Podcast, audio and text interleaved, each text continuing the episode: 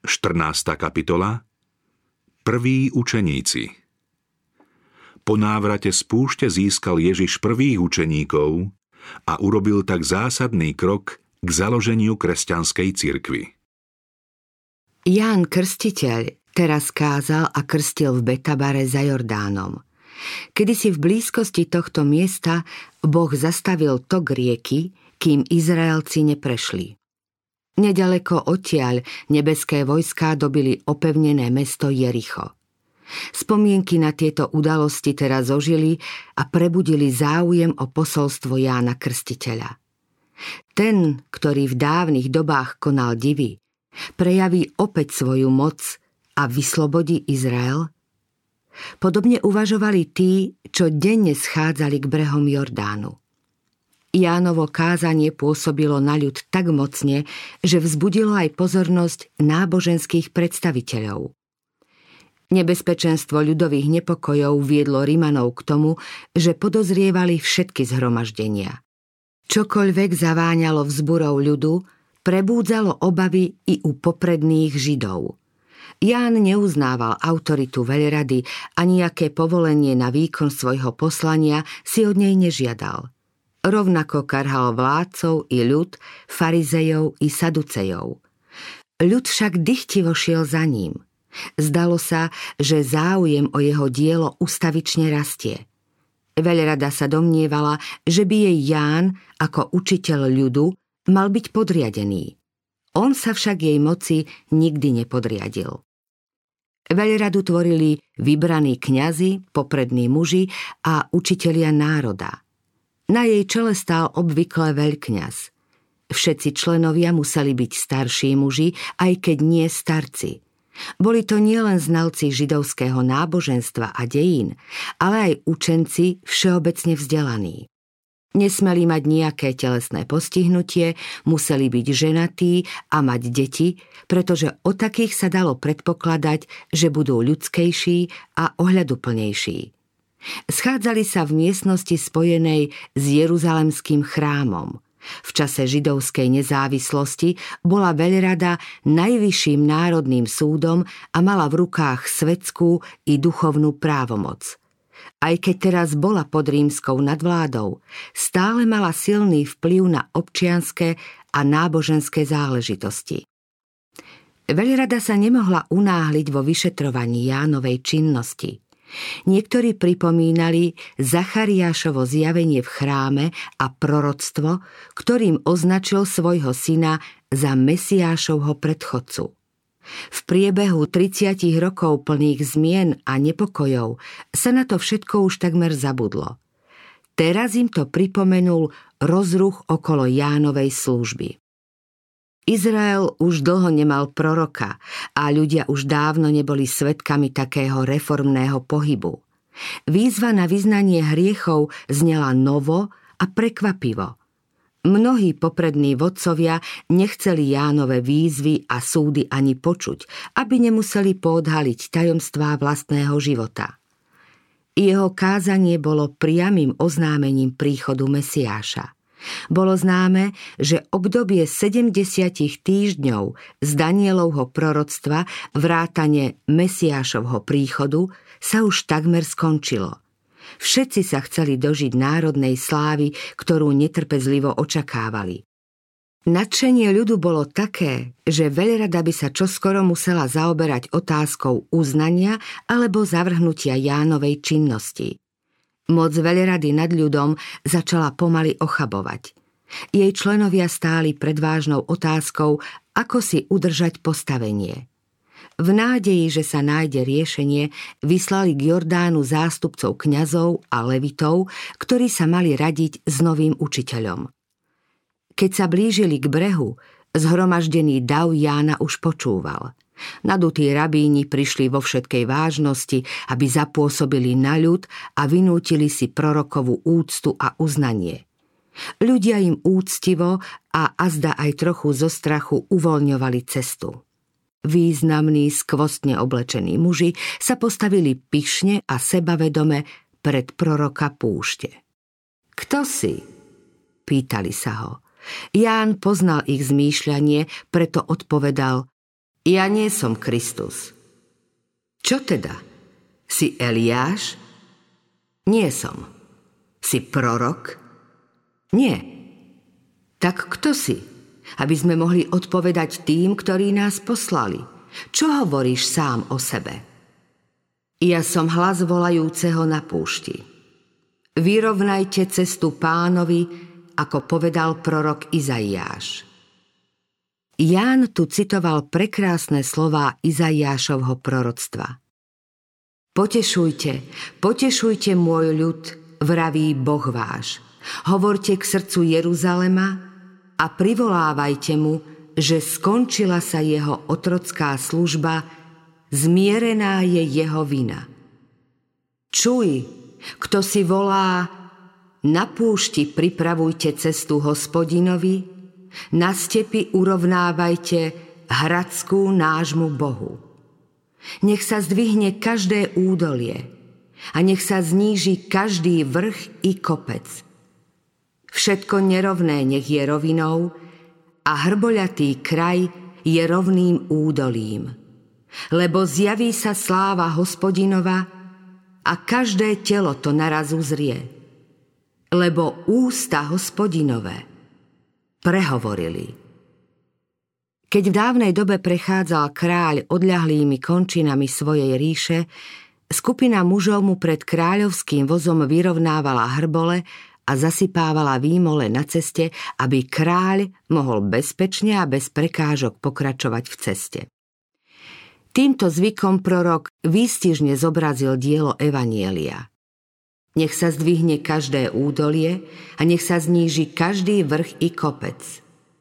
Keď Boží duch zasiahne človeka svojou obdivuhodne oživujúcou mocou, pokoruje ľudskú píchu.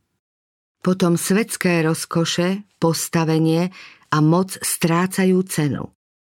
Boríme výmysly a každú píchu, čo sa dvíha proti poznaniu Boha. Pútame každú myseľ aby bola poslušná Kristovi. Jedinou hodnotou sa potom stáva pokora a sebaobetavá láska tak málo docenená medzi ľuďmi. Také je dielo Evanielia, časťou ktorého bolo aj Jánovo posolstvo. Rabíni sa pýtali ďalej. Prečo teda krstíš, keď nie si Mesiáš, ani Eliáš, ani prorok? Slovom prorok mali na mysli Mojžiša. Židia sa totiž prikláňali k viere, že Mojžiš vstane z mŕtvych a bude vzatý do neba. Nevedeli, že už bol vzkriesený. Keď krstiteľ začal pôsobiť, mnohí si mysleli, že Mojžiš vstal z mŕtvych. Ján totiž dôkladne poznal proroctvá a dejiny Izraela. Všeobecne sa tiež verilo, že pred príchodom Mesiáša sa osobne zjaví prorok Eliáš. Túto nádej im Ján vyvrátil, no jeho slová mali hĺbší význam. Ježiš neskôr o Jánovi povedal A ak to chcete prijať, on je Eliáš, ktorý má prísť. Ján prišiel v duchu a moci Eliáša konať podobné dielo. Keby ho Židia prijali, mohol toto dielo pre nich vykonať. Oni však jeho posolstvo odmietli. Pre nich nebol Eliášom. Medzi nimi nemohol svoje poslanie dokončiť. Mnohí z tých, čo sa zhromaždili pri Jordáne, boli svetkami Ježišovho krstu, ale znamenie vtedy uvideli len niektorí z nich. Počas Jánovej niekoľkomesačnej služby mnohí odmietli prijať výzvu na pokánie. Zatvrdili si srdcia a zatemnili myseľ. Nechápali svedecký hlas z neba pri Ježišovom krste. Oči, ktoré sa vo viere nikdy neobracali k neviditeľnému, nepostrehli Božiu slávu. Uši, ktoré nikdy nenačúvali jeho hlasu, tieto svedecké slová nepočuli. Podobne je to aj dnes – v zhromaždeniach sa často prejaví prítomnosť Ježiša Krista a jeho anielov a predsa mnohí o tom nevedia. Nevidia nič nezvyčajné. Niektorým je však spasiteľová prítomnosť zjavná. Naplňa ich srdcia pokojom a radosťou. Je pre nich veľkým potešením, povzbudením a požehnaním. Svedectvo Jána Krstiteľa Vyslanci z Jeruzalema sa pýtali Jána. Prečo teda krstíš? A čakali jeho odpoveď. Keď sa Ján pozrel na zástup, oči mu náhle zaiskrili a tvár sa rozžiarila. Celú jeho bytosť preniklo mocné dojatie. Vystrel ruky a mocne zvolal. Ja krstím vodou. Medzi vami stojí ten, ktorého nepoznáte. On prichádza po mne a ja nie som hoden rozviazať mu remienok na obuvi. Posolstvo pre veľradu bolo jasné a jednoznačné. Jánové slová sa nemohli vzťahovať na nikoho iného, než na dávno zasľúbeného záchrancu. Mesiáš je medzi nimi. Kňazi a predstavitelia Izraela sa udivene obzerali okolo seba aby uzreli toho, o ktorom Ján hovoril. V zástupe ho však nevedeli rozpoznať. Keď Ján pri Ježišovom krste poukázal na neho ako na Božieho baránka, Mesiášovo dielo sa objavilo v novom svetle. Prorok si spomenul na Izaiášove slová, podľa ktorých Kristus bol ako baránok vedený na zabitie. Ján potom v ďalších týždňoch skúmal proroctvá a zmysel obetnej služby s novým záujmom. Nemohol jasne pochopiť dve štádia Kristovho diela. Trpiaca obeď a víťazný kráľ. Videl však, že jeho príchod má hlbší význam, než ako mu rozumeli kňazi a ľud. Keď medzi ľudom videl Ježiša po jeho návrate z púšte, s dôverou očakával, že ľudu dá nejaké znamenie o tom, kým vlastne je. Priam netrpezlivo čakal, že spasiteľ oznámi svoje poslanie. On sa však ani slovom o tom nezmienil a nedal nejaké znamenie.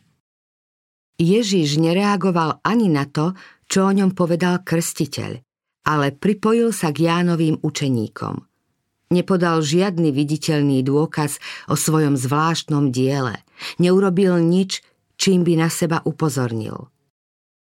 Nasledujúci deň Ján videl prichádzať Ježiša. Osvietený Božou slávou prorok dvíha ruky a volá. Hľa, Boží baránok, ktorý sníma hriech sveta. Toto je ten, o ktorom som hovoril – po mne prichádza muž, ktorý je predo mnou. Ani ja som ho nepoznal, ale preto som prišiel a krstím vodou. Videl som ducha, ktorý ako holubica zostupoval z neba a spočinul na ňom. Ani ja som ho nepoznal, ale ten, čo ma poslal krstiť vodou, mi povedal – na koho uvidíš zostupovať ducha a spočinúť na ňom, to je ten, čo krstí duchom svetým. A ja som to videl a vydávam svedectvo, že toto je Boží syn. Toto je teda Kristus? Ľudia na neho hľadeli s posvetnou bázňou a údivom – Ján ho práve predstavil ako Božieho syna. Jánové slová na nich mocne zapôsobili. Oslovil ich v Božom mene. Každodenne ho počuli karhať ich hriechy a denne v nich silnelo presvedčenie, že je poslaný z neba. Kto však bol tento muž väčší než Ján Krstiteľ?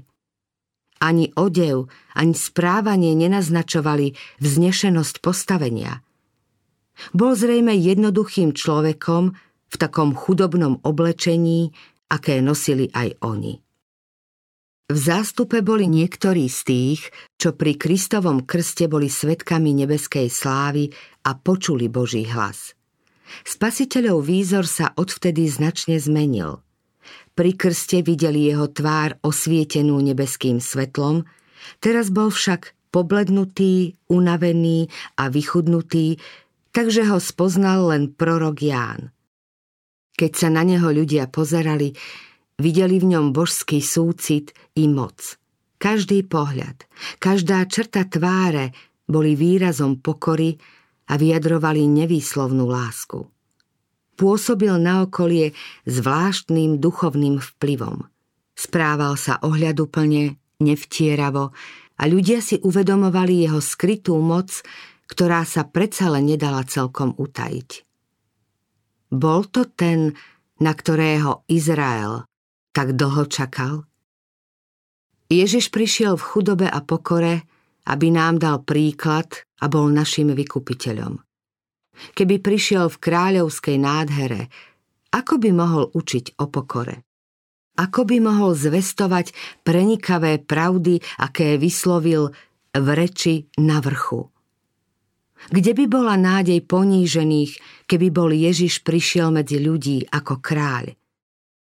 Zástupu sa však zdalo, že nie je možné, aby ten, ktorého Ján predstavil, mal splniť ich vznešené očakávanie. Mnohí boli tým sklamaní a zmetení. Slová o tom, že Ježiš teraz obnoví izraelské kráľovstvo, ktoré by boli kňazi a rabíni radi počuli, nezazneli. Čakali takého kráľa, po takom túžili a takého boli ochotní prijať.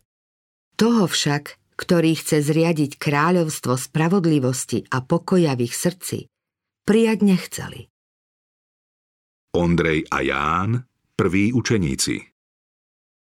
Nasledujúci deň v blízkosti dvoch učeníkov Ján opäť uvidel Ježiša medzi ľudom.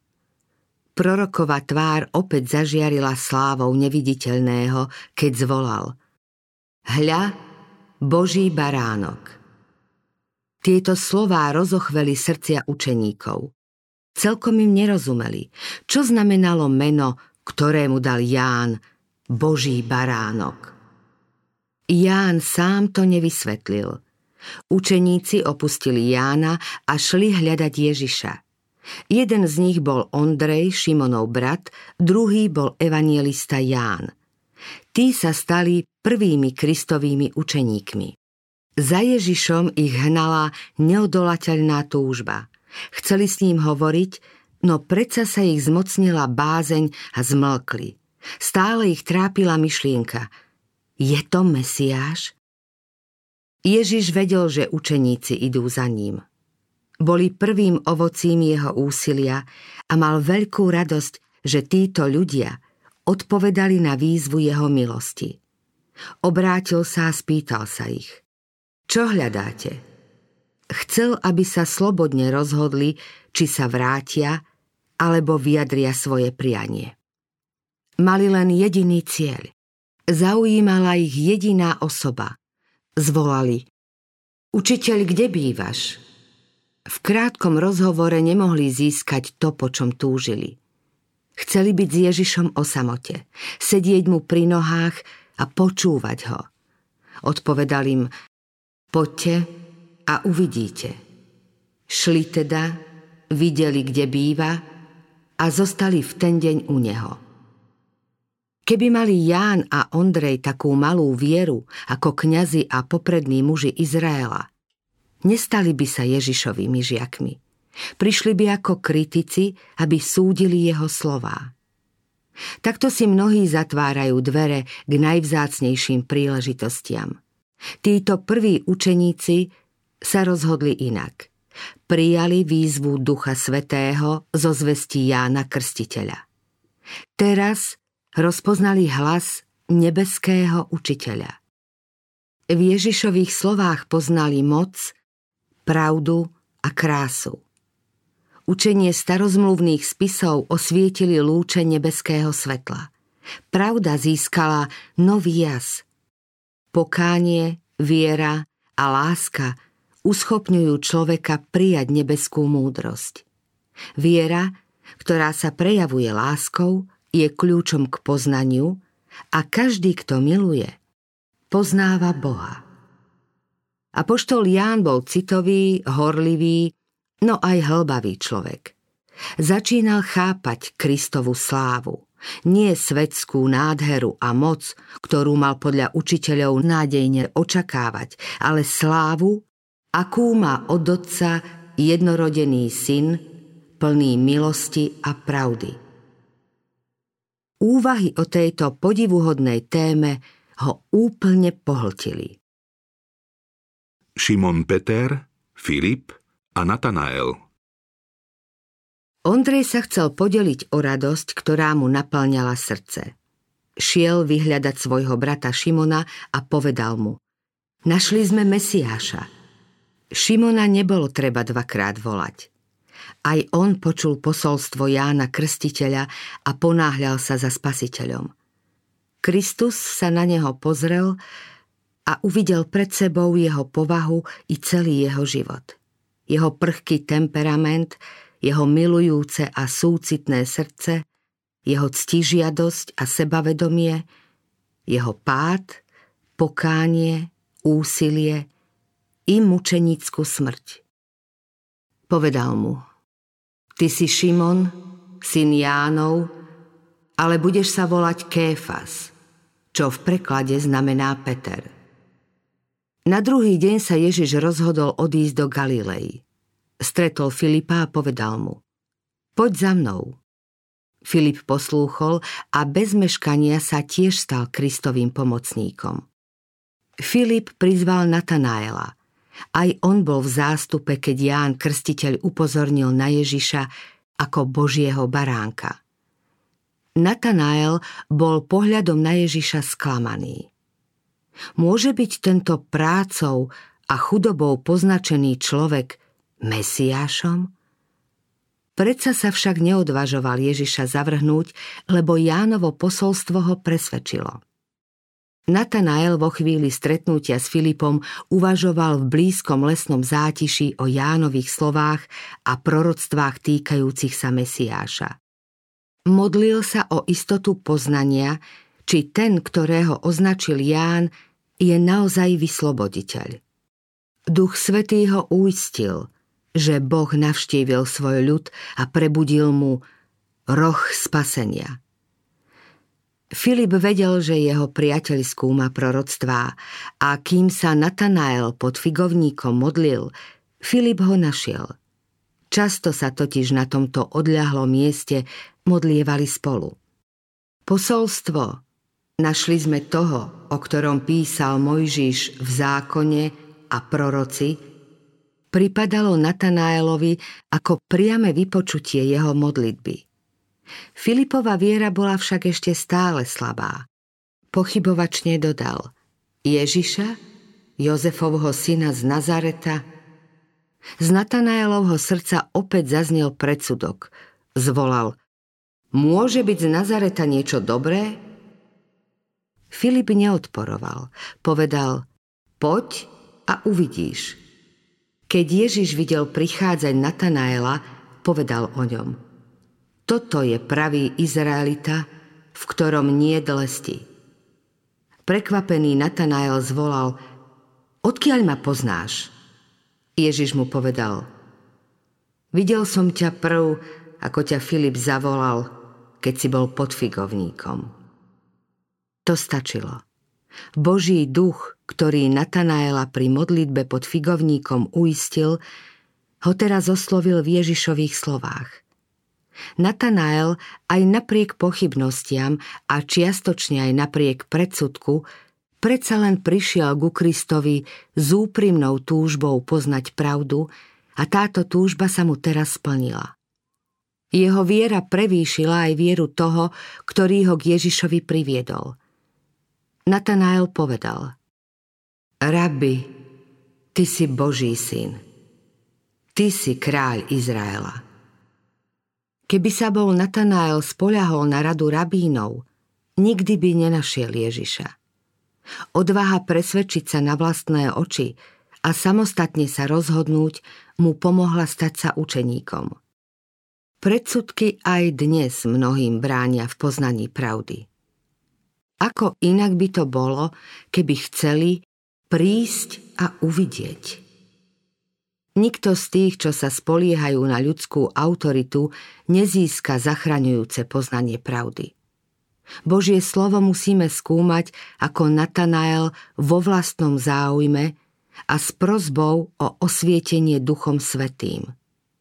Ten, ktorý videl Natanaela pod figovníkom, uvidí v modlitebnom súkromí aj nás. Anieli z ríše svetla sú blízko tých, čo pokorne prosia o Božie vedenie. Založenie cirkvy Povolaním Jána, Ondreja, Šimona, Filipa a Natanaela bol položený základ kresťanskej cirkvy. Ján priviedol dvoch svojich učeníkov ku Kristovi.